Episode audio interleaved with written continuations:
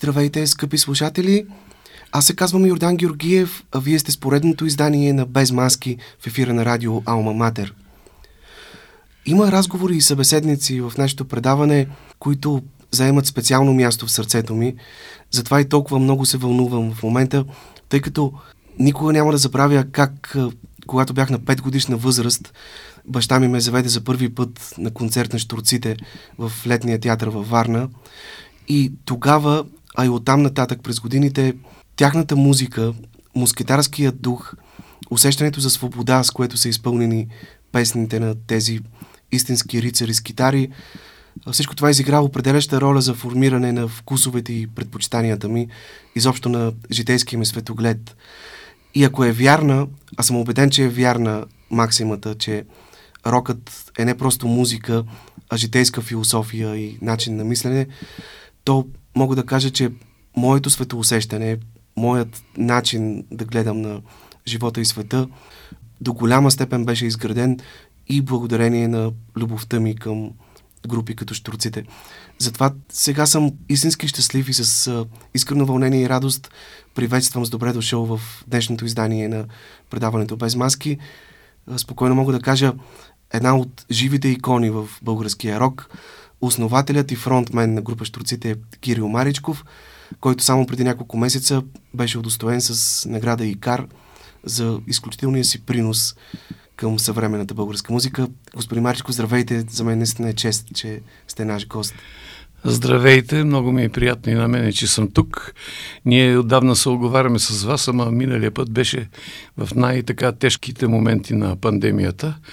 Но сега се радвам, че нещата вече малко започнаха качили да се оправят.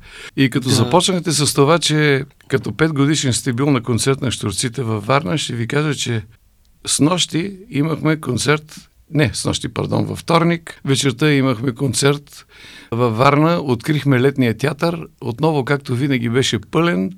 В интерес на истината хората не спазваха никаква дистанция, нямаха маски, но стана един прекрасен концерт. На вашите концерти е трудно да се спазва дистанция, това го знам още от малък.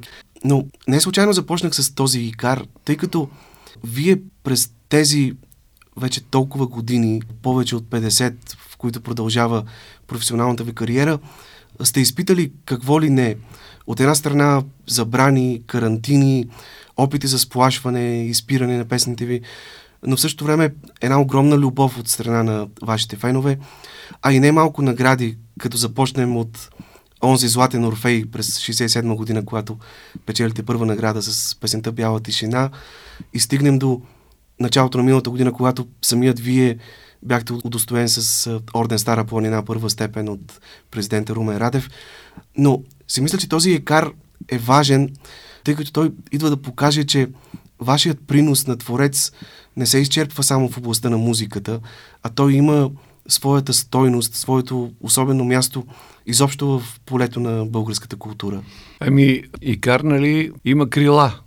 Аз да. мисля, че и това е един символ Даже трябва да ви кажа, че като стана въпрос за това и като разбрах, че ще получавам такава награда, някакси по още една причина се трогнах, че аз имам една песен за Икар, за това как му изгарят крилете и кой му ги изгара. Текста беше на Волен Николаев, който също не е между нас, за съжаление.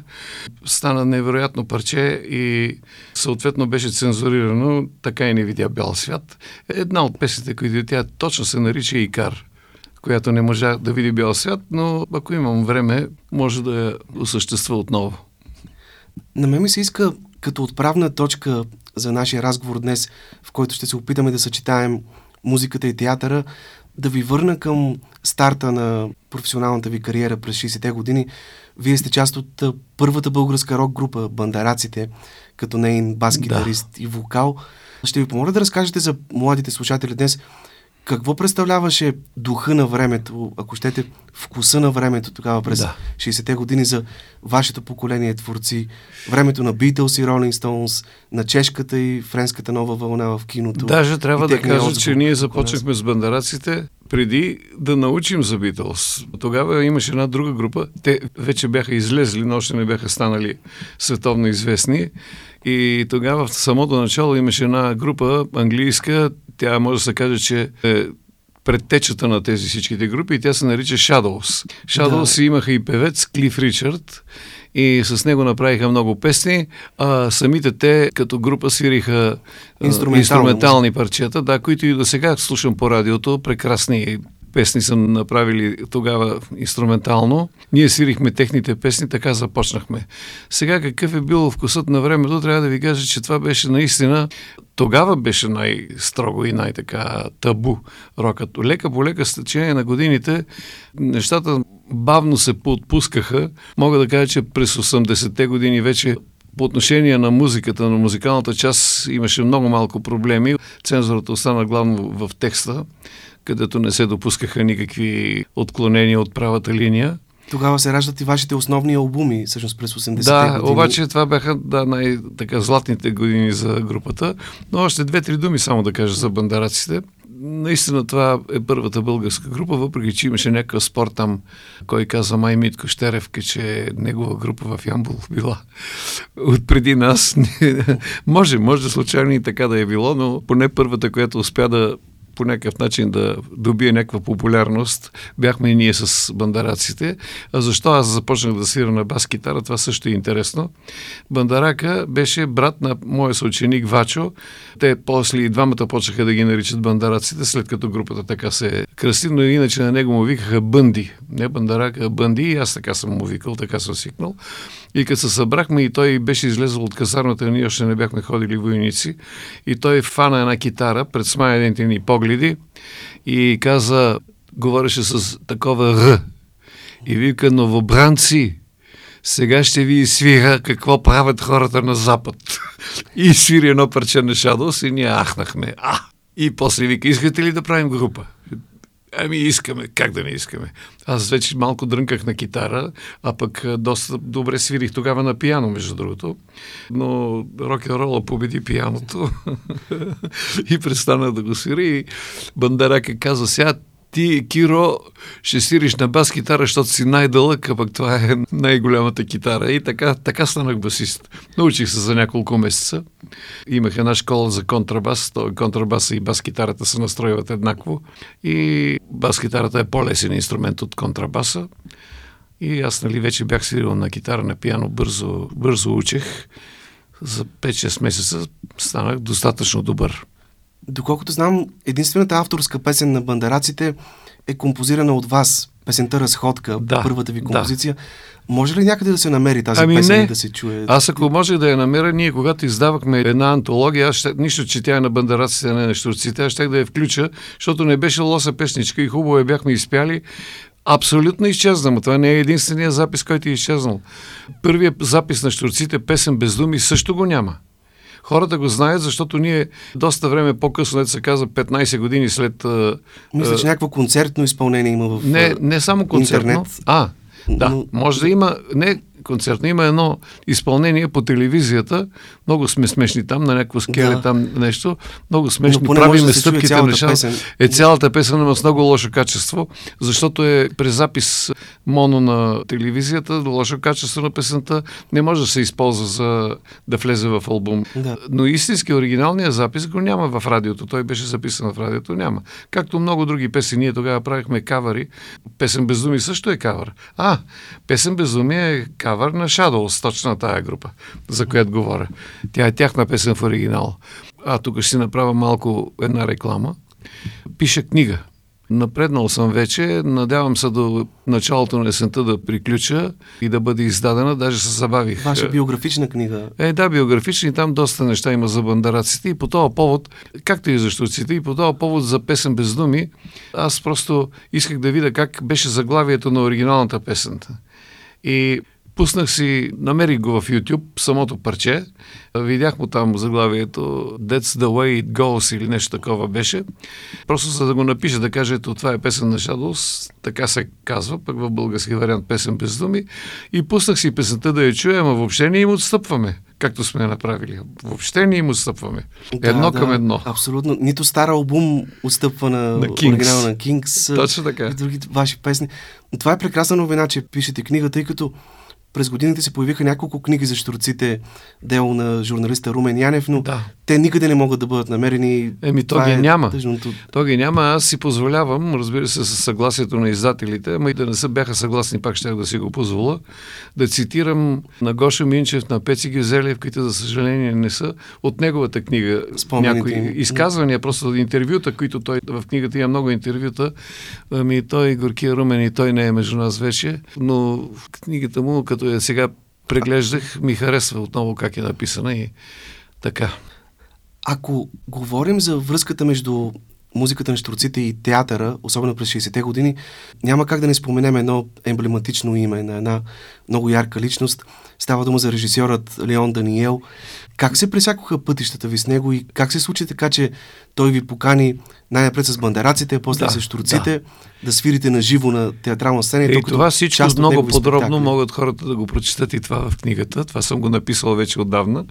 Не само в една, в две пиеси дори участвахме, на която той беше режисьор. Първата беше Обличането на Венера.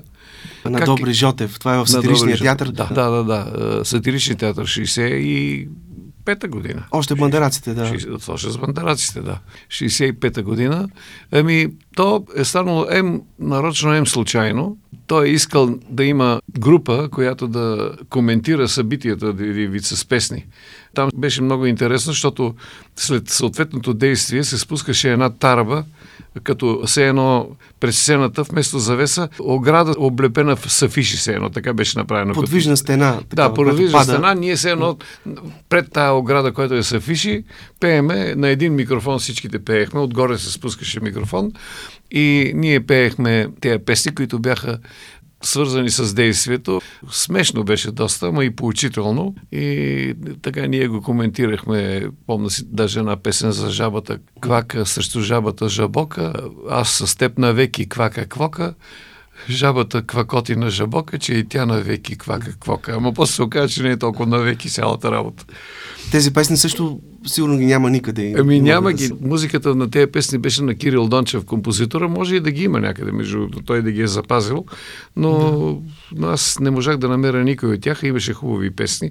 После, след това представление, което го продължихме с штурците. Първо започнахме за бандараците, после като направихме штурците, отидахме там да продължиме. Те бяха много загрижени, че нали, представлението още се играе пък ние вече не сме заедно, но така после с сурците продължихме и оттам минахме в една друга пиеса, в един театър, който трае кратко, наричаше се Театър на поезията и естрадата, където пък участвахме в пак неговата постановка Малки трагедии от Пушкин. Това са три малки пиеси.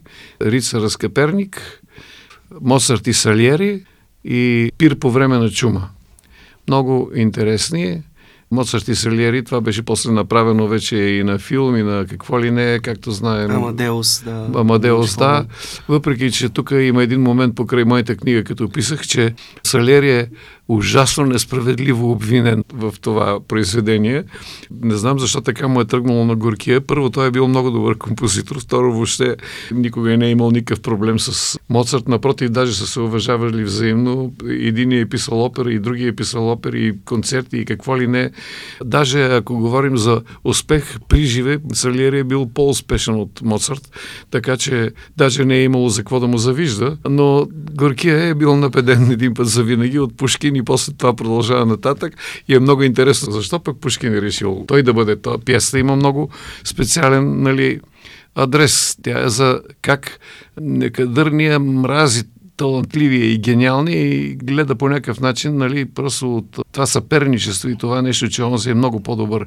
И обаче лошо е, че е избрал точно този композитор, а не някой наистина, който не го бива. Но този пък е бил доста известен на то. Защо станало? Защото Салери си нямал работа, че е написал една опера ли или какво, която представила в много смешна светлина и подигравателна Петър Велики, Петър Първи.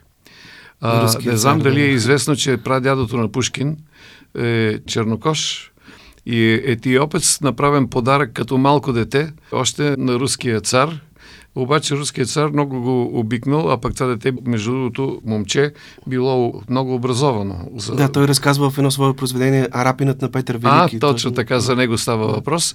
И след като този, който фактически е кумир за Пушкин и въобще той е най-великият руски император, който е направил много и за Русия, и той като вече искал да я пише тая пиеса, си сетил за Салери, който направил операта срещу Петър Велики, показваща го по смешен начин. И така. И това продължава и до днес. Много е смешно, че е имало процес в Италия, символичен, наскоро за уневиняване на Салиери. Той е бил уневинен напълно. В пир по време на чума обаче знам, че дори Пепи Цанков е имал Играл е роля, монолог да. с около три страници и половина монолог, да. с който е започва всъщност спектакъл. Да, да, да.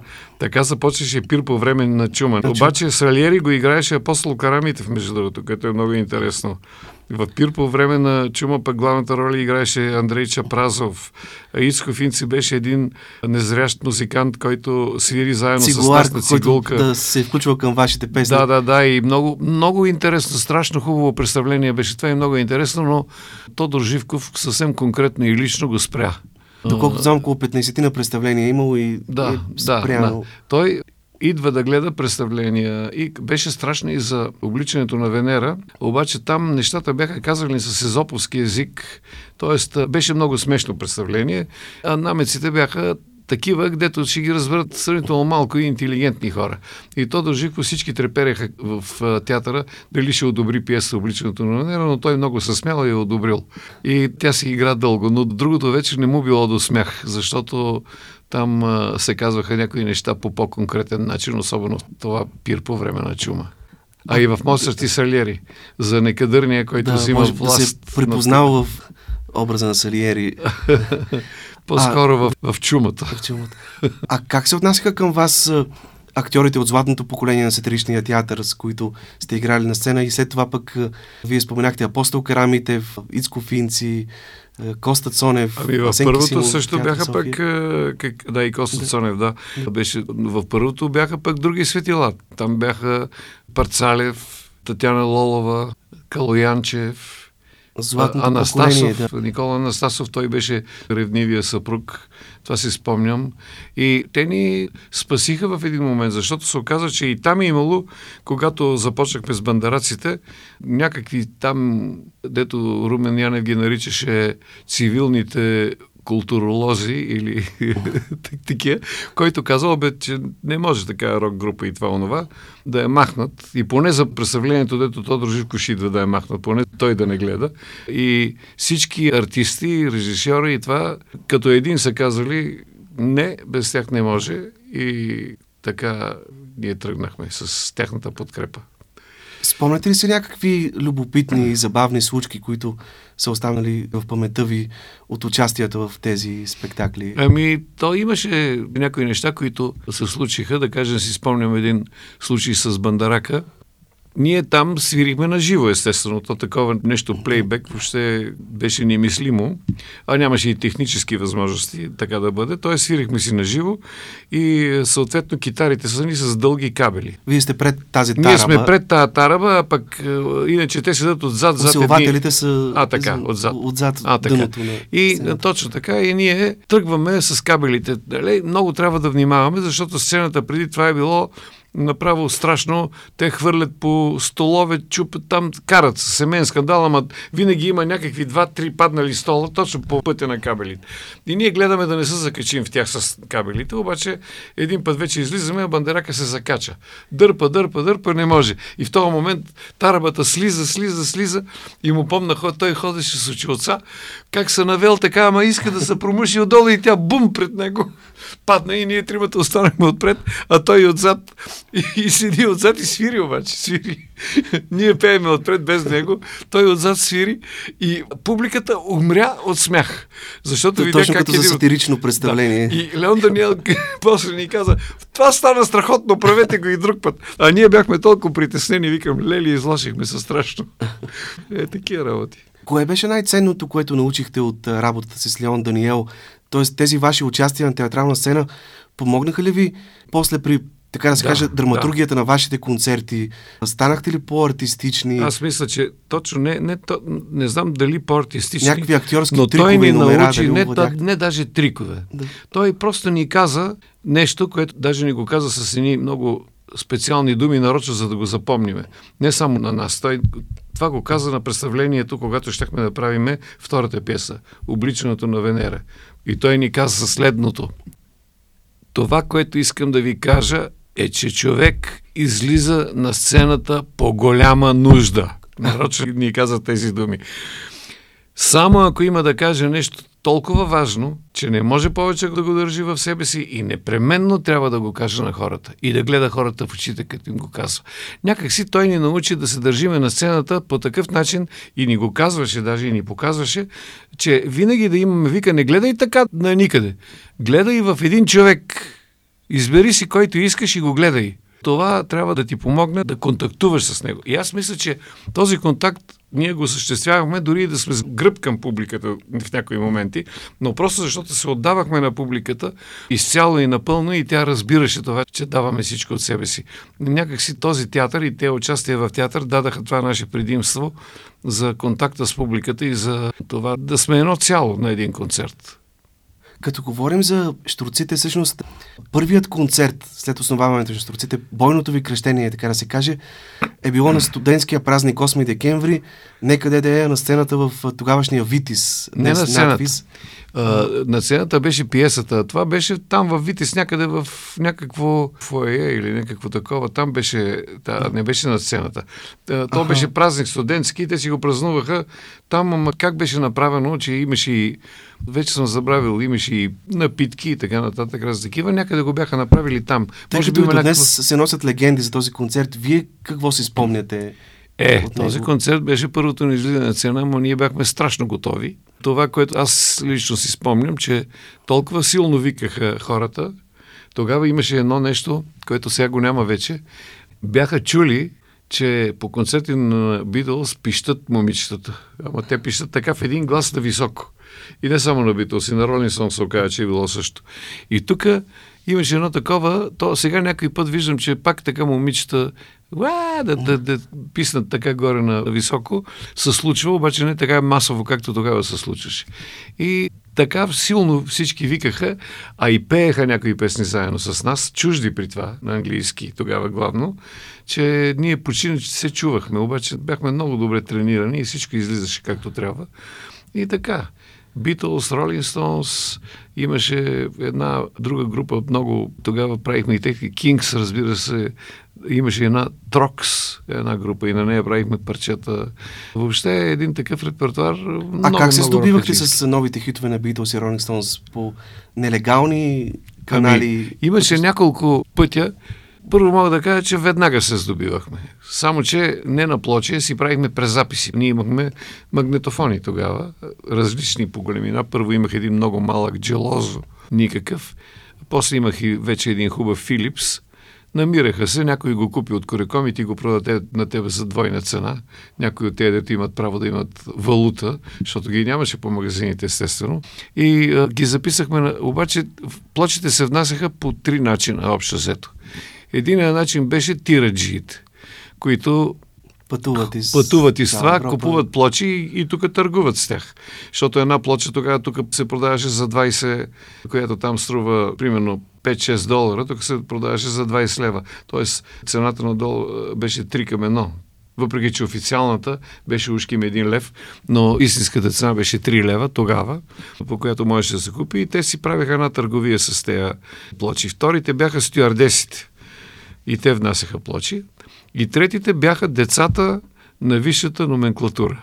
Всички те са ни спасявали, между другото, така се оказа, защото за разлика от бащите им, които нали, тая музика беше табу и абсолютна забрана и какво ли не, техните деца, главно от английската гимназия, харесваха Beatles и Rolling Stones и естествено получаваха всички плочи, които им трябваха.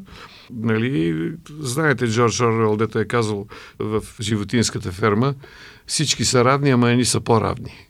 Да. Да. така че те са от тези по-равните и имаха възможност да внасят плочи. Аз съответно имах там един доста добър приятел, който винаги записах от него плочите, които той има и така нататък. А до каква степен в България тогава достигаха отгласи от тези знакови за западния свят младежки движения на битниците, хипи да, поколението. Да. То на битниците, ако трябва да бъдем точни, е малко от преди това Керуак там Беше по ли пътя. познат Керуак по пътя в България тогава? Абсолютно, поемите на абсолютно знаехме всичко, но не беше преведен на български още тогава. По едно време го преведаха, веднага разбира се го прочетахме, но знаехме за него и за книгата му и за какво става въпрос. Така че всичко това беше ясно. Сега за хипитата също, за тяхното движение, което почва малко по-късно, 67 година вече с турците в Сан-Франциско. Всичко, всичко се научаваше. Просто имаше си начин. Пълно мълчание по радиото нашето и ако нещо случайно се чуе, то е много пестеливичко и то главно, че са против войната в Виетнам, нали? защото тогава това, тези всичките движения бяха антивоенни, това беше основното им. Обаче, не дай си Боже да се пусне някой от парчетата. Аз харесвах, между другото, хипитата заради музиката, т.е. Джими Хендрикс, Даху, там всички те, които на Woodstock се проявиха, Кросби Стила Неш, които са за първ път излезаха там на Woodstock. Харесваше ми музиката им. Но да кажа съвсем откровенно, хипарите никога не са ми харесвали, освен за това, че имат дълги коси и се обличат така доста шарено и екстравагантно, но три неща направо не можех да понасям. Едното е мърсотията, другото са наркотиците и третото е груповия секс. Не си паднах по тези неща никога. Вие сте споделяли, че първата песен на Beatles, която сте чули по радио Люксембург, е песента She Loves You. Да. Интересно е, че години по-късно в филма Вчера, в който вие сте автор на музиката, има една култова сцена, в която всички ученици в стола на гимназията в един момент започват да пеят тази песен като знак на протест. Случайно да. ли беше това решение? Тогава а, това, ваша това, ли беше идеята? Това беше, не, не беше сцена? моя идеята и там е интересното, че това си го имаше по сценарий, как те пее Чилавзо. И мога да кажа даже, че това е първата ми музика за филм, че Иван Андонов, който е режисьор на филма, ми възложи това именно за това, защото става въпрос за тези проблеми за това поколение. До този момент други хора му пишеха музиката за филмите и в този момент той каза, сега имам едно предложение за тебе, за един филм да напишеш музиката. Аз просто от вътрешен възторг щях да експлодирам, че най-после ще напиша филмова музика, но външно казах, еми защо не, така с неутрален глас. и е, така стана. Тоест това беше решено и даже заснето, когато пишех музиката вече, че пее и... Челавзио. Аз много се зарадвах, че съвсем наскоро вие издадохте и откриващата песен във филма Утрото, която а, да, тогава да. не беше се появявала във вашия Ей, аз забравих да ви е... донеса последния си диск. Там има тая песен и също 10 аз съм много доволен от него. Много хубави песни станаха, много хубави парчета.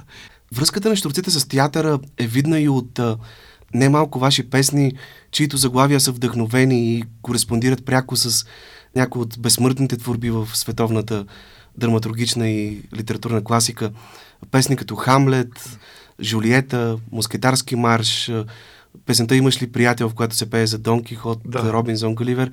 И като че ли това е разликата между Штурците и всички останали български рок групи, че вашите текстове и посланията в тях достигат на едно много по-високо културно ниво и интерпретират, влизат в диалог и коментират високите образци в културата и начина по който ние се съизмерваме с тях.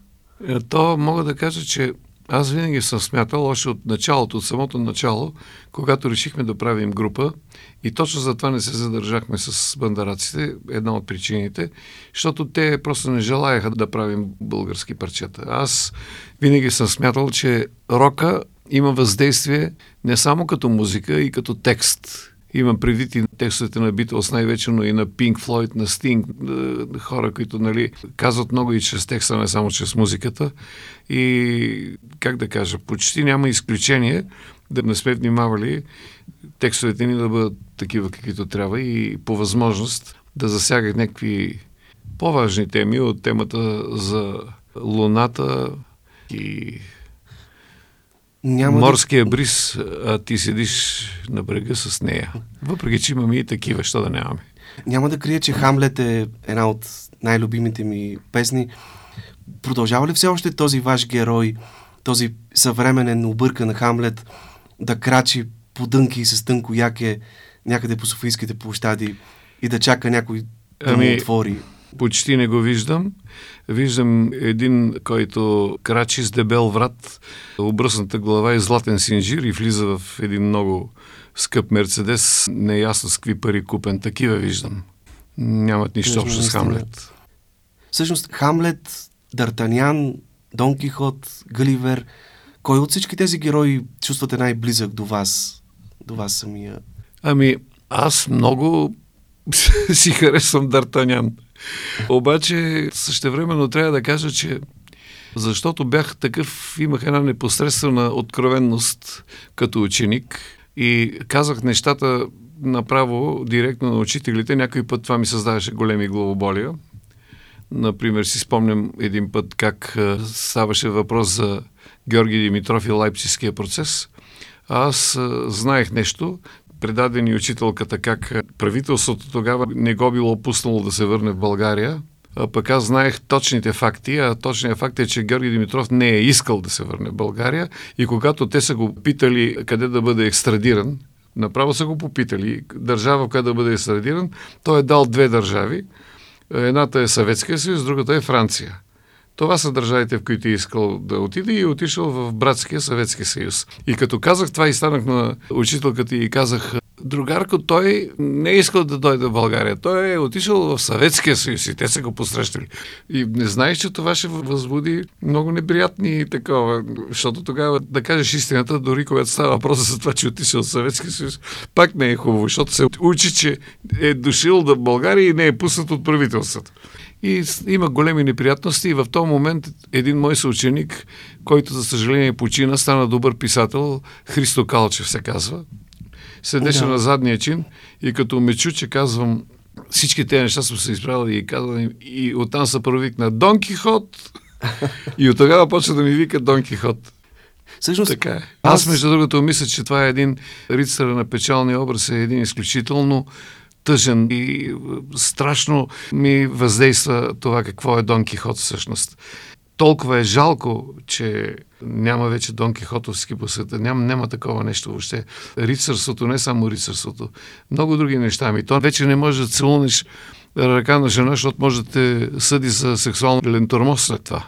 Не може да бъдеш кавалер дори. Имаме една такава песен в новия албум. А тогава с штруците Чувствахте ли се бунтари? Чувствахте ли се по някакъв начин че сте призвани не, да потиквате не. младите Аз хора. Аз мога да кажа, че да въобще в началото не сме се чувствали, но лека по лека станахме такива, защото изведнъж се сблъскахме с голяма съпротива и деца каза, зорлим ни направиха бунтари, защото пък ние твърдо и неотклонно си искахме да си правиме нашата си музика и така нататък. Даже си спомням в началото, защото имаше един такъв момент, в който те направо ни заявиха от радиото, там имаше нада, че като взехме бяла тишина, тази награда, която мен ме изненада, защото за първ път някаква група ще вземе награда, но това беше една изключително мелодична песен, толкова хубава, че просто не можеше да се сравни с никоя друга и взе първа награда. По този начин, някакси като че ли създадахме впечатлението в, официозите, че ще сме така една удобна група за експлуатиране Хем да взимат от нас много пари с концертите ни, хем ние да сме послушни и да не минаваме в области, които не са както трябва. Така въобще да ни използват за своите цели. Ушки в България има някакъв вид демокрация, не, ето и рок група имаме, но тази. И ни заявиха абсолютно, даже си спомням, като им дадах първата си песен, наричаше се Гневът на мравките по текст на Пепи Цанков, как я отрезаха абсолютно от радиото. Щехме да правим първата си плоча и казаха, вие не разбрахте ли, че трябва да правите песни само на утвърдени български композитори? Други не. А не ваши авторски. Да. И ние направихме, те не че бяха лоши парчета тези, които направихме четирте в първия ни албум, даже хубави си бяха. Звън, Веселина, Звън, Веселина изпращ... Да, точно така. Но трябва да кажа, че тогава, честно ще си кажа, и това го пиша в книгата, и сега също го казвам за първ път преди книгата, че яд ни беше малко на тези песни, защото разбирахме, че това е един вид. Тези всичките композитори нищо не бяха виновни за това, че бяха част от така наречените отваряне наградени, които можехме да им правим песните на тях. А те... тези песни има ли ги някъде, поне във ваши лични архиви? Пазите? А, тези ги има, тези ги има и в антологията. Тези не, не, имам предвид гнивът на мравките и тези ваши авторски песни, които... Ами те никога сте... не са дошли до записи. Имам си написан никога клавир, какво представлява песента. По-нататък имахме една песен, която също сега съм направил, тя пък е страшно стара, от 69-та година, нарича се Въртележка. И тогава да. ние изпяхме даже на младежкия конкурс, записахме и изчезна записа. Отново изчезна. А сега я направих в друг аранжимент, разбира се, много по-модерен, но същата мелодия и си е едно прекрасно парче и сега. Така че, за съжаление, имаше една песен за цар Ивайло по текста на Георги Константинов, по-късно, даже вече в 80-те май или края на 70-те, дето също изчезна моя много хубаво парче, но там намека за това, че цар Ивайло е Тодор Живков беше толкова дебел, и явен, че те я...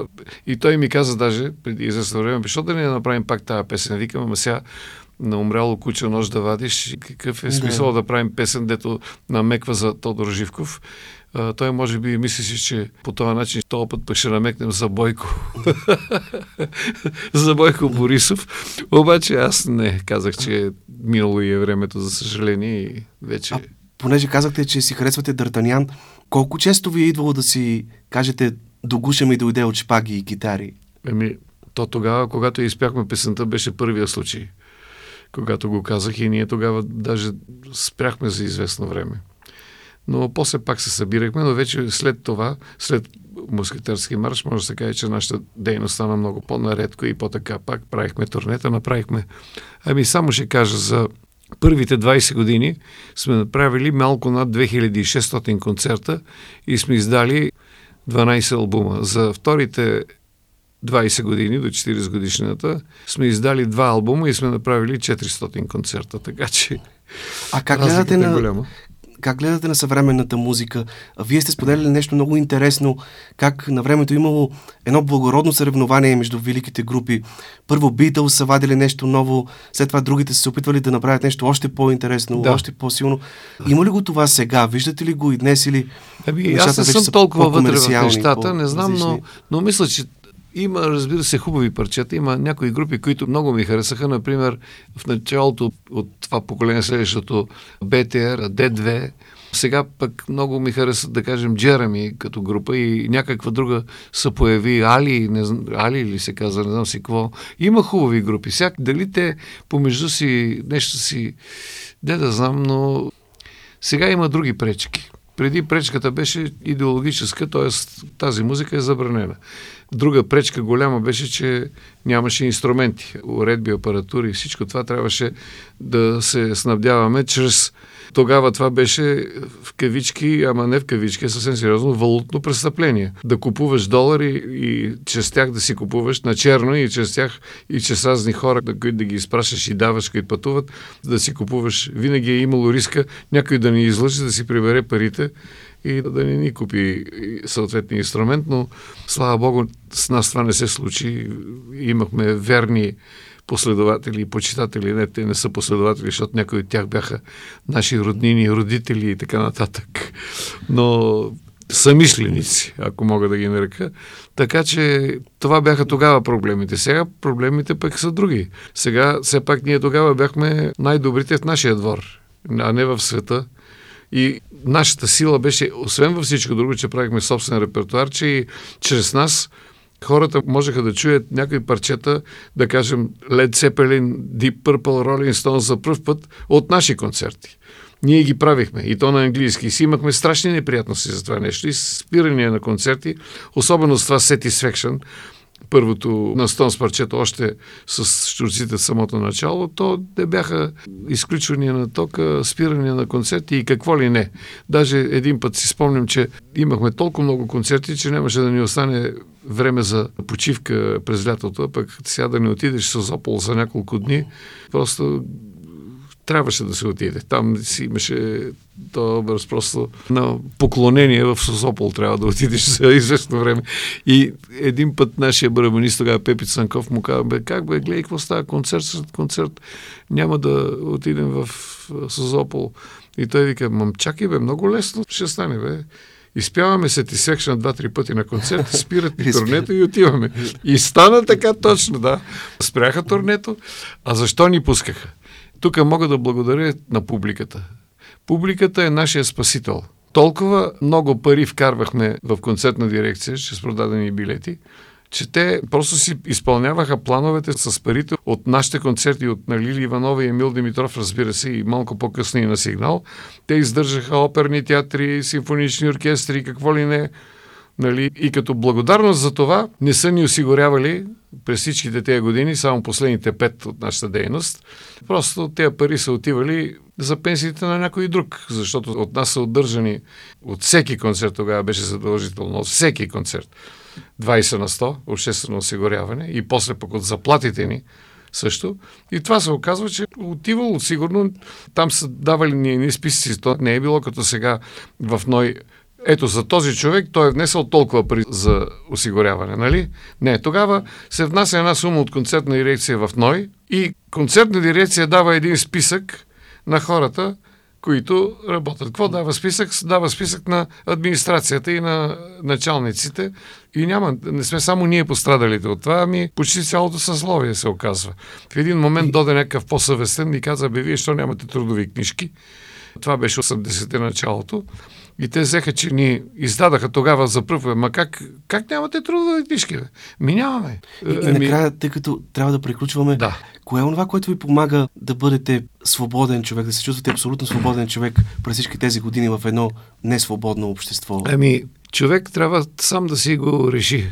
Плащаш цена за това нещо, непременно. Пак казвам, публиката ни е спасявала, защото сме били много економически изгодни. Но това, което искаме да сме били относително свободни и сме големи късметли, че сме го постигнали, си е въпрос на личен избор.